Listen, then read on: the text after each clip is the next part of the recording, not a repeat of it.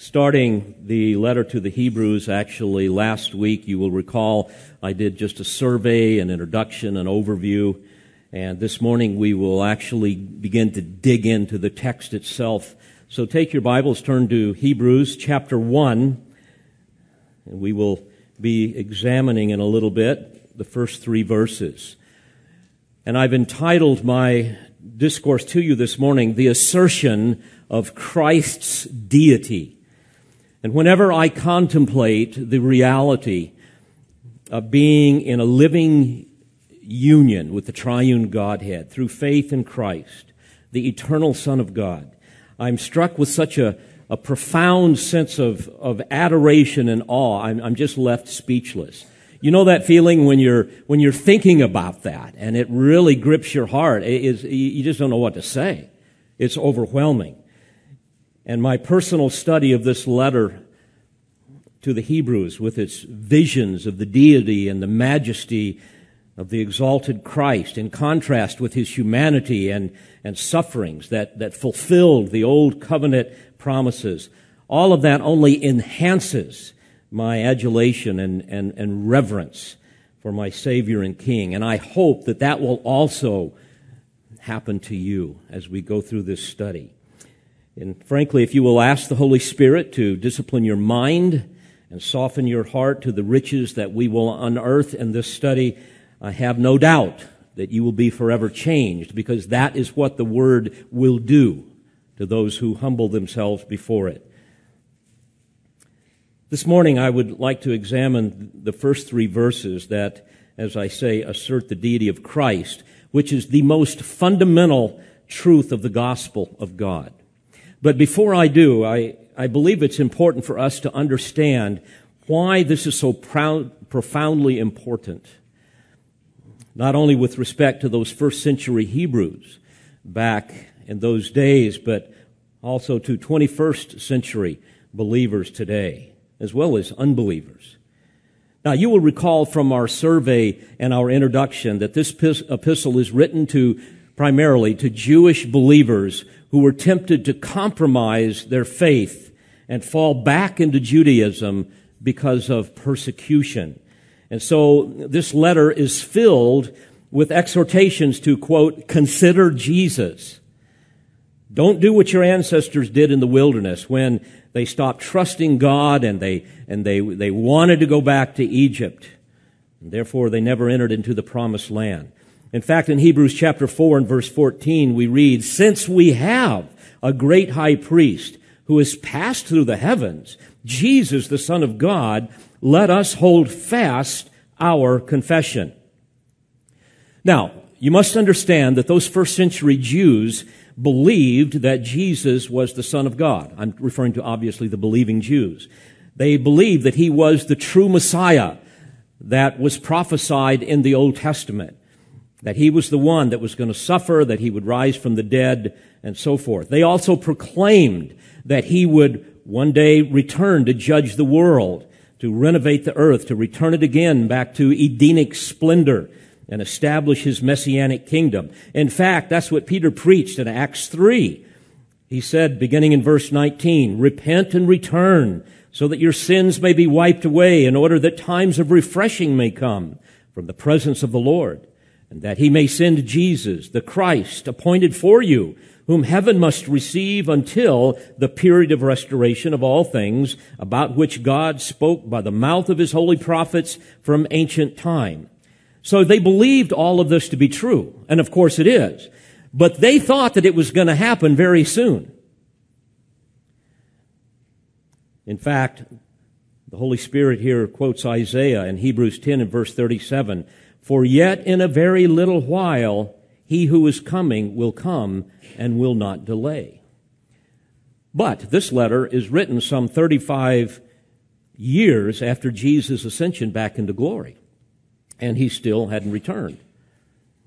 And he would, I should say, if he would return, all of the unbelieving Jews would say, "Wow, this is true," and they would believe. But he hadn't. And so doubt began to set in, began to invade their heart, and the persecution continued to mount. And they began to question some of the things that they believed. And the most fundamental question before them that they struggled with was the deity of the Lord Jesus Christ. Moreover, think about it. For centuries, they had quoted the Shema, which is the Hebrew word for hear, which was basically the Jewish confession of faith. They quoted it, at least the devout Jews would quote it twice a day. It's recorded in Deuteronomy 6:4. Hear, O Israel, the Lord is our God, the Lord is one. But now Jesus comes along and he claims to be God as well, the Son of God. And unbelieving Jews are saying, that's ridiculous, there's only one God. And all of these believing Jews believe that there's not just one God, that there's three gods. There's the Father, the Son, and the Holy Spirit, which of course is untrue. There is only one God, the God of Abraham, Isaac, and Jacob, but he exists eternally in three persons, Father, Son, and Holy Spirit, each equally deserving of our worship and praise. And another problem that those believers faced is that the unbelieving Jews are seeing all of these Gentiles come to faith in this Son of God, which made them all the more hostile to Christianity, because the Gentiles were these disgusting idolaters that just believed in anything and everything. And so this added no credibility to the cause of Christianity. So these are the things they're dealing with. Their hearts were beginning to question their faith in Christ. It's as if they were saying, am I really willing to give up my Judaism? All of the magnificent heritage of my religion, the temple, the sacrifices, the ceremonies, the rituals, the traditions, even my family and my friends. Am I really willing to give all of that up for something that may not be true? You know, some of you may be tempted to do the same. Your faith is weak if it exists at all. And you know what feeds that cancer? Is a person's misunderstanding and lack of conviction of the deity of Christ. And this is one of Satan's greatest ploys. It always has been, to somehow distort the person and the work of the Lord Jesus. In 2 Corinthians 4, beginning in verse 3, the Apostle Paul says, "And even if our gospel is veiled, it is veiled to those who are perishing, in whose case the God of this world," referring to Satan, "has blinded the minds of the unbelieving, so that they might not see the light of the gospel of the glory of God, who the glory of Christ, who is the image of God." Now, let me show you what is really at stake before we look at these first three verses. The Spirit of God makes this very clear. Turn to Hebrews chapter 10 and beginning in verse 29. Here's what the Spirit says. "How much severer punishment do you think he will deserve who has," and then he's going to list three things. First of all, "trampled underfoot the Son of God." In other words, deliberately and perhaps with spite, trample underfoot the Son of God. Notice he says the Son of God. Not Jesus, though he is, but the Son of God. "Those who with full conscience and strength of mind deny the deity of Christ." And of course, that was the position of the unbelieving Jews. But not only that, it's number two, "and has regarded as unclean the blood of the covenant by which he was sanctified." The term unclean can be translated unholy. It's rooted in a term that refers to that which was considered to be common or without value. As I was meditating upon this, I remember when I was a little boy, I was walking with my father in a large gravel parking lot, and I saw a penny, looked at it for a moment, and I took it and threw it as hard as I could, just what little boys do. And my dad made me find that penny. I wish I had kept it. Yes, it was only a penny, but there was a valuable lesson to be taught there, and that is to learn about the value of even the smallest things, not to throw money away and so forth. Now, by comparison, Christ is infinitely more valuable than a penny, and yet many people treat Christ like I treated that penny. They just throw him away. He's useless to them. Moreover, as we look at this text, if the blood of Christ is considered unclean, in other words, just a common thing, just without value, then the new covenant must also be without value, utterly invalid, completely worthless, because it was signed and sealed by the mere blood of a human, not the blood of the Son of God. And finally, think of the severer judgment for those who have insulted the Spirit of grace. Notice he doesn't say the Holy Spirit, even though that's what he is, but the Spirit of grace. In other words, the one who came down at Pentecost to convict them of their sins and offer them grace through faith in the Lord Jesus Christ. So how much severer punishment for those of you who know the truth and yet you deliberately deny the deity of Christ, you regard his sacrifice as worthless, and you insult the Spirit of grace. The point is, if you go back to Judaism, that's what you're doing. If you compromise in your faith, that's what you're doing. You're basically saying, I do not believe Jesus was the Son of God. I reject that gift of grace. I don't need forgiveness. My own righteousness will be sufficient to secure my salvation. So I'll just keep earning my way to heaven by keeping the law, observing the rituals, being a part of all of the festivals and ceremonies, making sacrifices. I mean, folks, talk about insulting the Spirit of grace. Verse 30 of that text goes on to say, "For we know him who said, 'Vengeance is mine, I will repay.' And again, the Lord will judge his people. It is a terrifying thing to fall into the hands of the living God." I often shudder when I read that verse because I have family and I have friends who, unless they repent, will one day fall into the hands of the living God. What an unbearable thought. And why would that happen? Because they trample underfoot the Son of God. They regard as unclean the blood of the covenant. And they insult the Spirit of grace. Dear friends, don't miss this. Believing in the deity of Christ is essential for genuine saving faith. And that is what really animates genuine worship and obedience. Acknowledging him as the Son of God is the most fundamental of all issues. According to Matthew chapter 26, beginning in verse 63, and there in the context, Jesus is standing before the high priest, and the priest says to him, "I adjure you by the living God that you tell us whether you are the Christ, the Son of God." And Jesus said to him, "You have said it yourself. Nevertheless, I tell you, hereafter you will see the Son of Man sitting at the right hand of power and coming on the clouds of heaven." Then the high priest tore his robes and said, "He is blasphemed. What further need do we have of witnesses? Behold, you have now heard the blasphemy. What do you think?" And they answered, "He deserves death." Then they spat in his face and beat him with their fists. And others slapped him and said, "Prophesy to us, you Christ. Who is the one who hit you?" So folks, this was the attitude of these first century Jews. It's also the attitude of those of you who share their belief.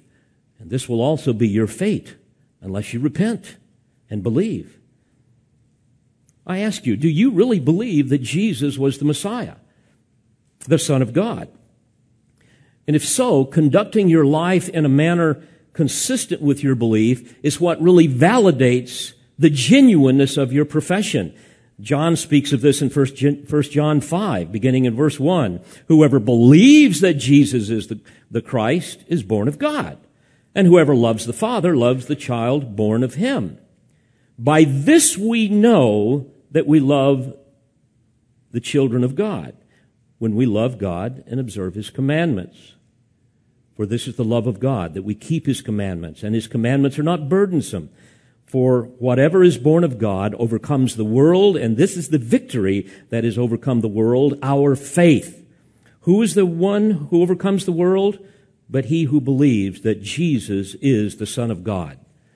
Dear friends, of course, the cost of discipleship, the cost of following Christ is great, but the value is infinite. It's beyond imagination. And yet how easy it is for us to be intimidated by foolish men that are dead in their sins, to be frightened by a hostile world, especially if we are not tolerant of all truth claims, no matter how preposterous they might be. Think of how the world reacts to biblical Christianity, which frankly is in short supply these days. I mean, if we're not politically and religiously correct, we're mocked, we're ridiculed.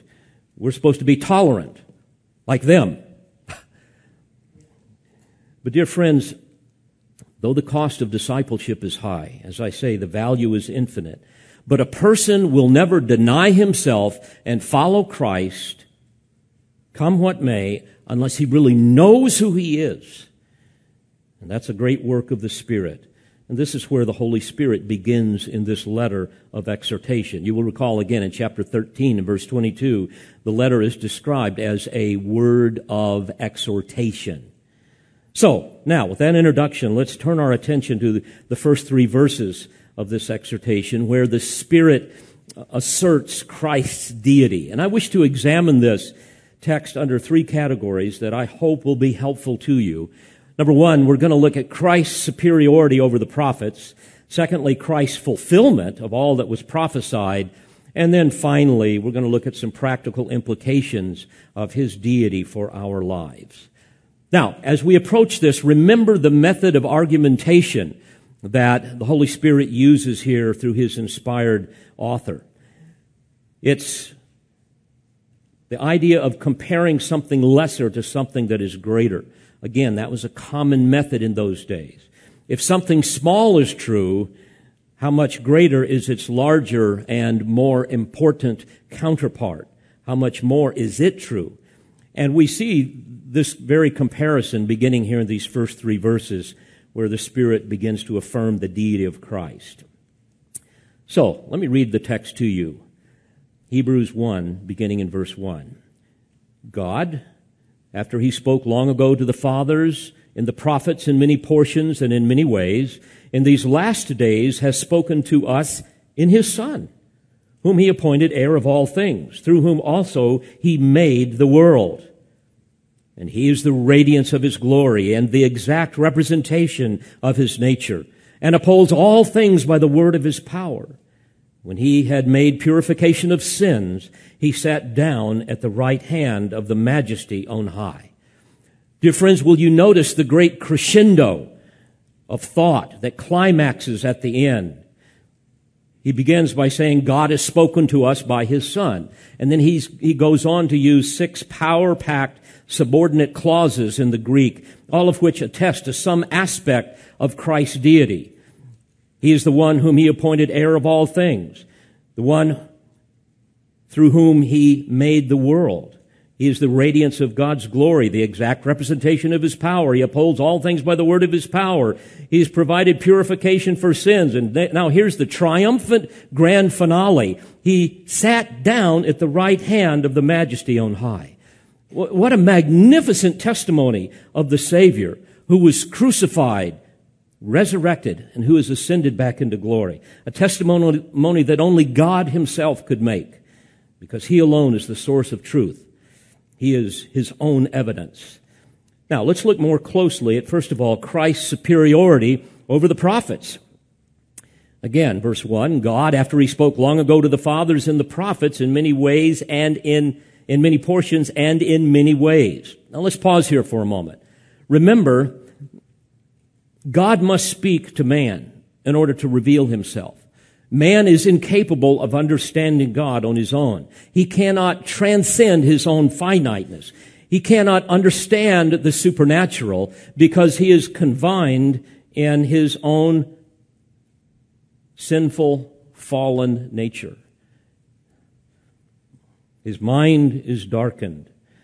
Now, through conscience and through reason, man knows that God exists.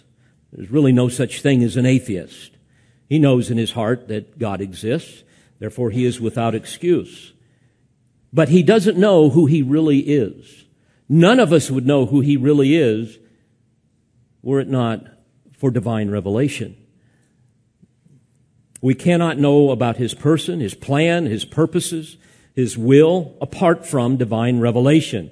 And that's why we read in 2 Timothy 3:16 that all Scripture is inspired by God. It's breathed out by God. There are 39 books in the Old Testament, 27 books in the New Testament. And throughout Scripture, you will see how God reveals spiritual truths to us that we would have never have known had He not done so. And He began this revelation by inspiring His Old Testament prophets to be His mouthpieces. There were some 40-plus writers who delivered the Word of God over a period of 1,500 years. And thus, he says here, He spoke long ago to the fathers and the prophets in many portions and in many ways, which means that sometimes He would speak to them in visions. And then those prophets would speak and maybe a parable or present to us a type or a symbol. They would speak through poetry, through prophecy, through narrative. It's always inspired by God. It was always infallible. It was always completely authoritative, but it was never complete. His revelation was progressive, always increasing in clarity and in truth, all the way through the New Testament, from promise to fulfillment. In fact, much of the Old Testament, the prophets didn't understand. We read about this, for example, in 1 Peter 1, beginning in verse 10. As to this salvation, the prophets who prophesied of the grace that would come to you made careful searches and inquiries, seeking to know what person or time the Spirit of Christ within them was indicating as He predicted the sufferings of Christ and the glories to follow. It was revealed to them that they were not serving themselves, but you, in these things which now have been announced to you through those who preach the gospel to you by the Holy Spirit sent from heaven, things into which angels long to look. But now that Christ has come, the New Testament canon is complete, and we can look back and we can see clearly what the Old Testament's never really understood. By the way, it is an amazing time to be alive, isn't it? It is absolutely astounding. So now we have God's perfect, full, and final revelation completed when His Son, the Lord Jesus Christ, came to earth. And so in verse 2, he says, but in these last days He's spoken to us in His Son. By the way, the Jews were familiar with this concept of the last days. It referred to the days of messianic fulfillment, when the Messiah would come, when He would bring salvation to Israel, establish His kingdom, and so forth. So, we've seen here, first of all, Christ's superiority over the prophets, but secondly, notice Christ's fulfillment of all that was prophesied. Again, verse 2, in these last days He has spoken to us in His Son, whom He appointed heir of all things, through whom also He made the world. And He is the radiance of His glory and the exact representation of His nature, and upholds all things by the word of His power. When He had made purification of sins, He sat down at the right hand of the Majesty on high. I hope you see again the method of argumentation. The prophets were the lesser. Jesus Christ, the Son of God, is the greater. And underlying all of this is the idea of why would you possibly go back to the lesser and forsake the greater? He is the ultimate, the final. He is the preeminent prophet. He alone has given us the full and final and perfect revelation. But folks, this is also an affirmation, therefore, of Christ's deity. He is the Son of God. He is the Alpha. He is the Omega. He is the beginning and the end. And as we look at these first three verses, we see really a comprehensive declaration of who Jesus really is. I like to think of it this way, if I can summarize it very briefly. First of all, He is the consummator of all things because, as the text says in verse 2, He is the heir of all things. He is also the creator of all things because He made the world, verse 2. He is the sustainer of all things because He upholds all things by the word of His power, at the end of verse 3. And also He is the redeemer of all His elect because He made purification of sins and is now set down at the right hand of the Majesty on high. So here, God gives testimony. Jesus is the Son of God. And He gives it in a way that we can understand it, especially if we look at the progression of history and redemption. You might think of it this way, and you hear me say this from time to time. He is the creator, the sustainer, the redeemer, and the consummator of all things. And we see that here in these first three verses. So what's the point? Don't go back to Judaism. Don't compromise. Or I would say to those of you who, for one reason or another, continue to willfully reject God's gift of grace. You know the gospel intellectually, but you deliberately refuse to humble yourself. Don't trample underfoot the Son of God. Don't regard as unclean the blood of the covenant. Don't insult the Spirit of grace, or you will fall into the hands of the living God. Now let's look more closely at these attestations to his deity.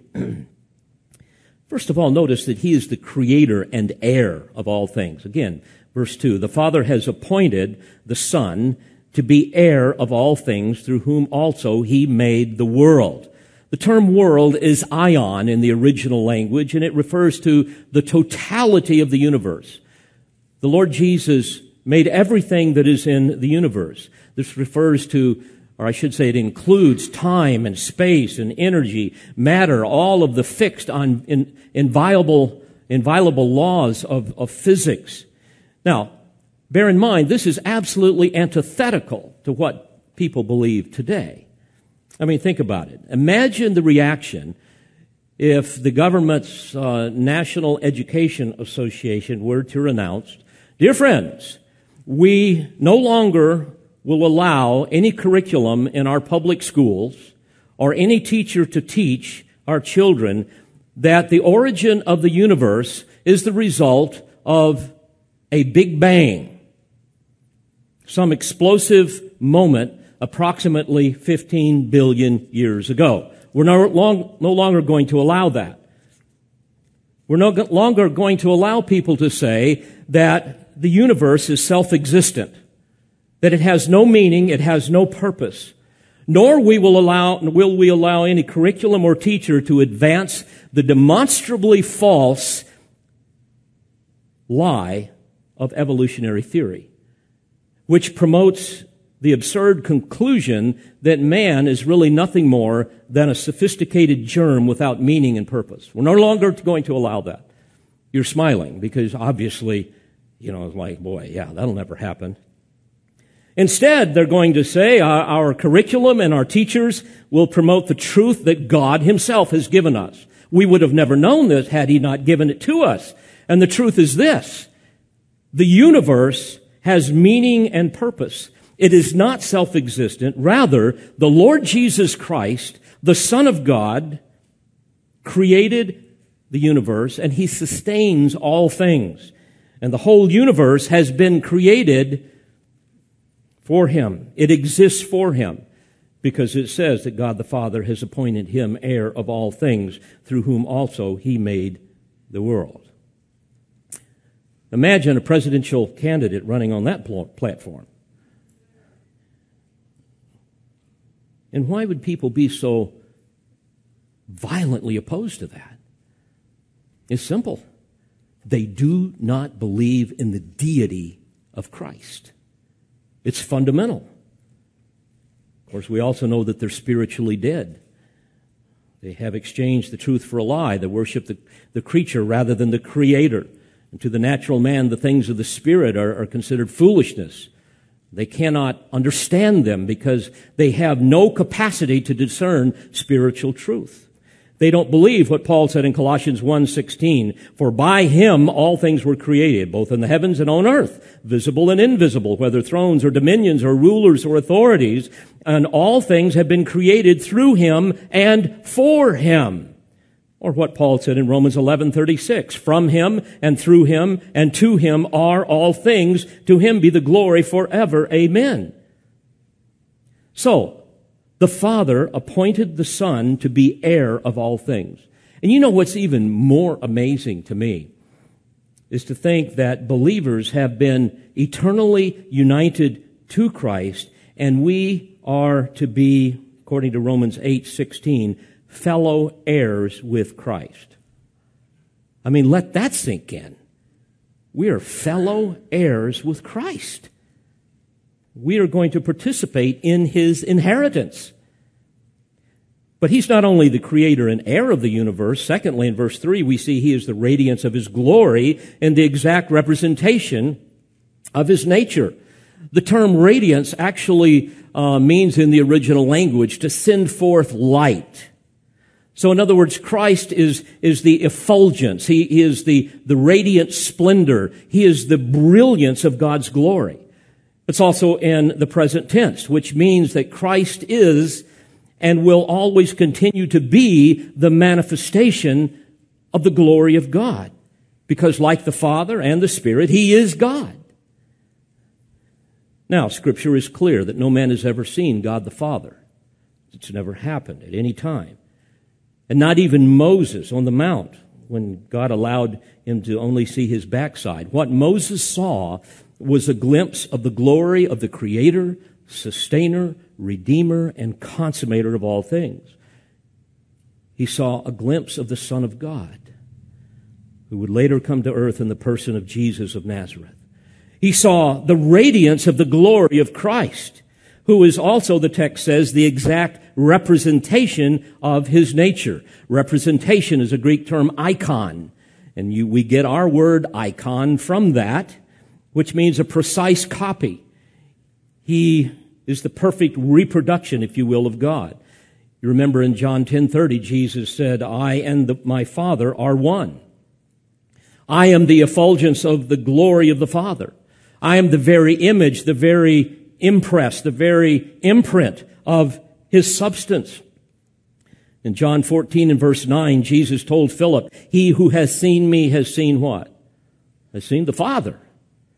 And Paul said in Colossians 2:9, for in him all the fullness of deity dwells in bodily form. Now think of this. Christ manifested the glory of the Father in his incarnation. Moreover,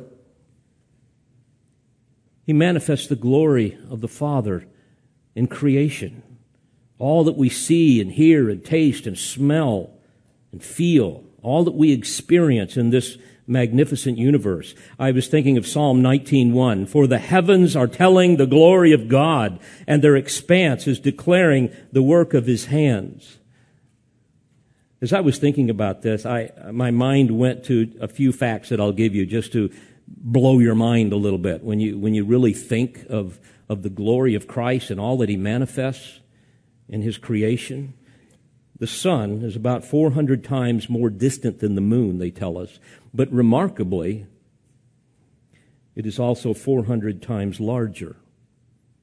What a coincidence. They tell us that the sun is over 100 times the diameter of the earth.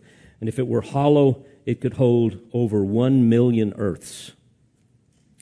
They tell us that our galaxy, called the Milky Way, contains over 100 billion stars. And the Bible says that God calls them all by their names. Yet our galaxy, we now understand, is not the only one. There are innumerable other galaxies with a wide range of shapes and sizes. It's estimated that there are at least as many galaxies as there are stars in the Milky Way, which they estimate to be 100 billion. And that's just what we're basically aware of at this point. I mean, truly, the heavens declare the glory of God, and the skies proclaim the work of his hands. You see the beauty of the seas and the mountains and the plants and the stars and all the colors that we see, the sounds of music, the birth of a baby, the laughter of children, the majestic flight of an eagle, the sight of lightning. I mean, I could go on and on for hours. Everything manifests the glory of God. And who created all of these things? The heir of all these things. The radiance of God's glory. The Son of God. The Lord Jesus Christ. Who could possibly reject him? The answer is only those who live in moral darkness, who have been blinded by their sinful nature and by Satan, who blinds their minds. Without the radiating light of the glory of God, in Christ, all men would perish in the darkness that they prefer because their deeds are evil. Notice, thirdly, he upholds all things by the word of his power. It's an amazing concept. The term uphold carries the idea of of bearing, of maintaining, of governing, an active sustaining the universe that He created, bringing it to its final goal and destiny, which is to bring glory to God and His eternal kingdom. Everything is moving in that direction, and the Lord Jesus is going to make sure that it continues to move the way it's supposed to. This, of course, is included in the miracle of divine providence that essentially says that God is continually involved with His creation, that He maintains their existence and the properties with which He created them. He directs them to fulfill His plans and purposes. Colossians 3:17, He, referring to Christ, is before all things, and in Him all things hold together. In other words, He is before all things in time and rank, and He's sustaining everything. He's carrying it along to accomplish the purposes of God. Amazing when you think about it. Even when Jesus was an embryo in His mother's womb, He was holding all things together. Adds new perspective to it, doesn't it? I mean, folks, this is staggering. When we look around, we do not see chaos. We see order in the material universe. We see inviolable fixed laws of physics. We see how they maintain the unity of all these complex systems. Can you imagine what would happen if the Lord Jesus stopped holding all things together? They tell us that the slightest change in the rate of the Earth's rotation around the sun, or the most minute change of angle on its axis, would cause us to either freeze or burn. Yesterday, I am thinking that it was tilting a little bit in one direction. Physicists tell us that the slightest change in the mass of the proton would result in the dissolution of hydrogen atoms, which would cause the entire universe to dissolve into oblivion.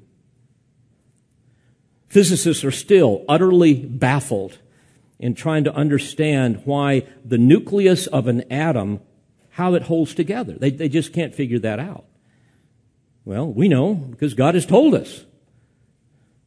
Eventually, the one who holds all of these protons together will release them in final judgment, and the nuclei of the atoms are going to fly apart.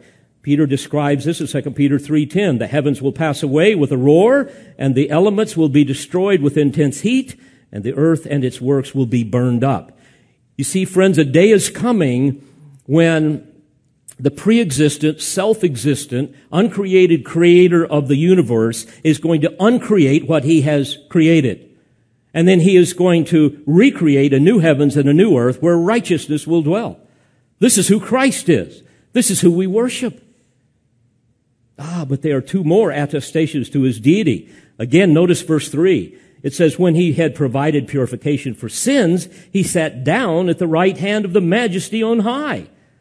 I like the way the King James puts it, when He had by Himself purged our sins. I mean, this was just staggering to the early Jews, and it should be to us as well. But then it goes on to add, He sat down at the right hand of the Majesty on high. This would have been incomprehensible to them, because as you will recall, there were no seats in the temple. Why? Because the work of the priest was never finished. Day in and day out, they butchered thousands and thousands and millions of animals. Sacrifices to make atonement for sin. Atonement requires two things. It requires satisfaction and it requires substitution. But what we see here is the atoning work of Christ satisfied the justice of God through His death as our substitute once and for all. That's it. We don't need any more of those things. Something the Old Testament sacrifices could never do. When He offered Himself up on the cross, He finally shouted, "It is finished!" And the writer of Hebrews says this in chapter 7 and verse 26. For it was fitting for us to have such a high priest, holy, innocent, undefiled, separated from sinners and exalted above the heavens, who does not need daily, like the high priest, to offer up sacrifices, first for his own sins and then for the sins of the people, because this he did once for all when he offered up himself. Folks, I must add that his death not only paid the penalty for your sins and for mine, for all who will trust in him as their only hope of salvation, but it also makes possible the eventual reconciliation of all things to God. As Colossians 1:20 says, whether things on earth or things in heaven, by making peace through his blood shed on the cross. Absolutely amazing. So the point is, how can you possibly trample underfoot the Son of God? How can you possibly regard as unclean the blood of the covenant? And how can you possibly insult the Spirit of grace? Well, finally, can I close with a few thoughts regarding the implications of the deity of Christ in our lives? And in so doing, I just found this so encouraging to me.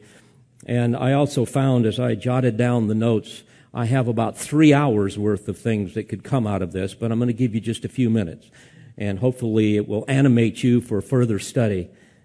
But I want to encourage you as I was encouraged. First of all, dear friends, will you be encouraged that you know who Christ is? That you know who he really is? Do you realize what a gift that is? What a blessing that is? That's a gift from God. You see, unbelievers don't know that, and they don't care.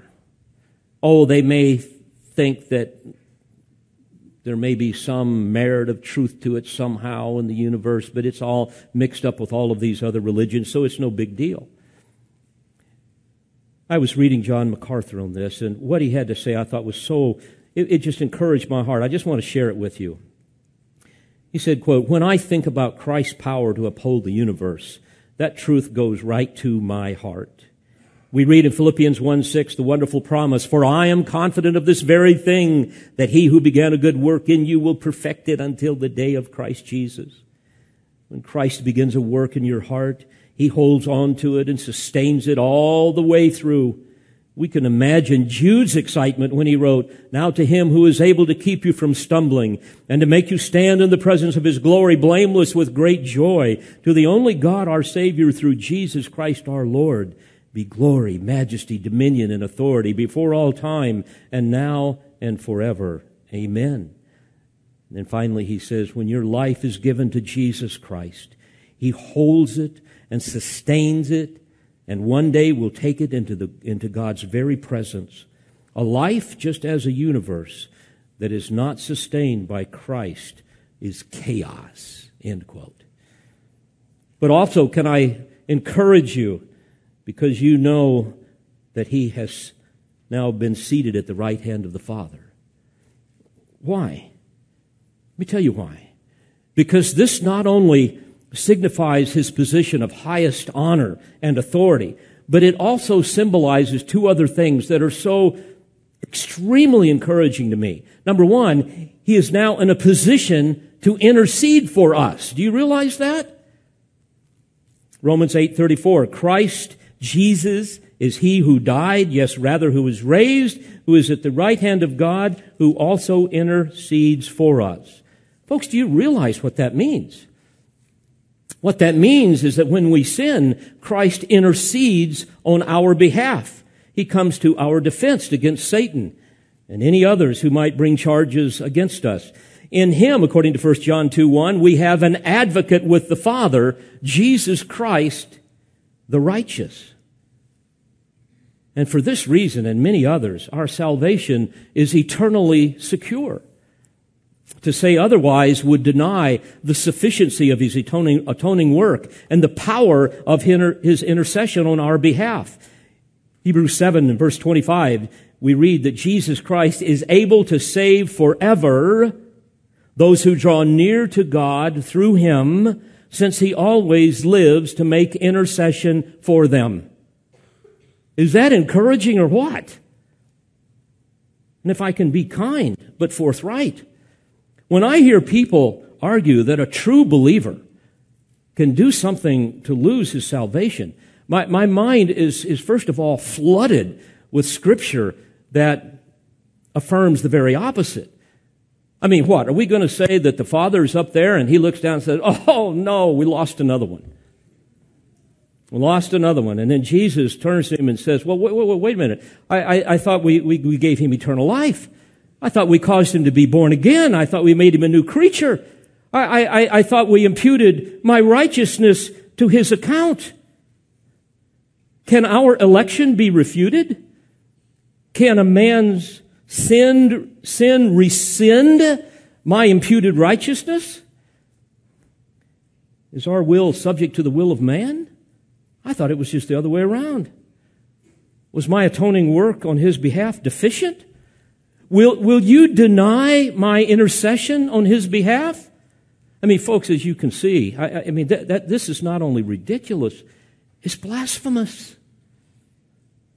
And I'm not only profoundly grateful that he saved me, but I'm also profoundly grateful that he keeps me. For I could do neither one. I couldn't save myself, and I couldn't keep myself. Oh, the joy of eternal life, of eternal safekeeping, of eternal love that began in eternity past. How can any believer not love and serve the Lord Jesus Christ and His church? But secondly, He not only intercedes for us, but He is now seated at the right hand of the Father, and that is a sign of ruling authority. Let me close with this thought. This is so encouraging to me because I am sick up to here with all of the political garbage that we hear day in and day out. When I look at the corruption of our government, the wickedness of our politicians, the sheer insanity of our culture, the moral freefall, sometimes I feel like I'm in a parallel universe, and really we are, right? I mean, we're aliens here. I mean, it's just incomprehensible. I mean, 2 plus 2 is no longer 4. It equals whatever you want it to equal. And we if we're not careful, we can begin to think that God has forsaken us, that He's lost control.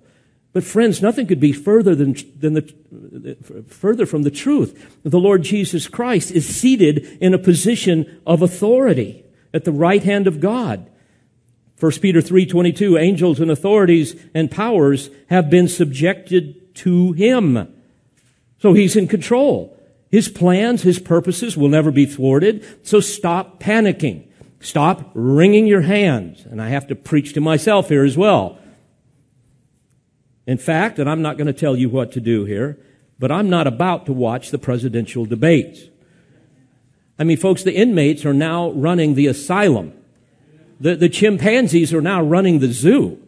I mean, it's crazy. Listening to two politicians debate each other is like listening to two delusional cooks on the Titanic fighting over who can make the better breakfast as the ship is sinking. I mean, it's just absurd.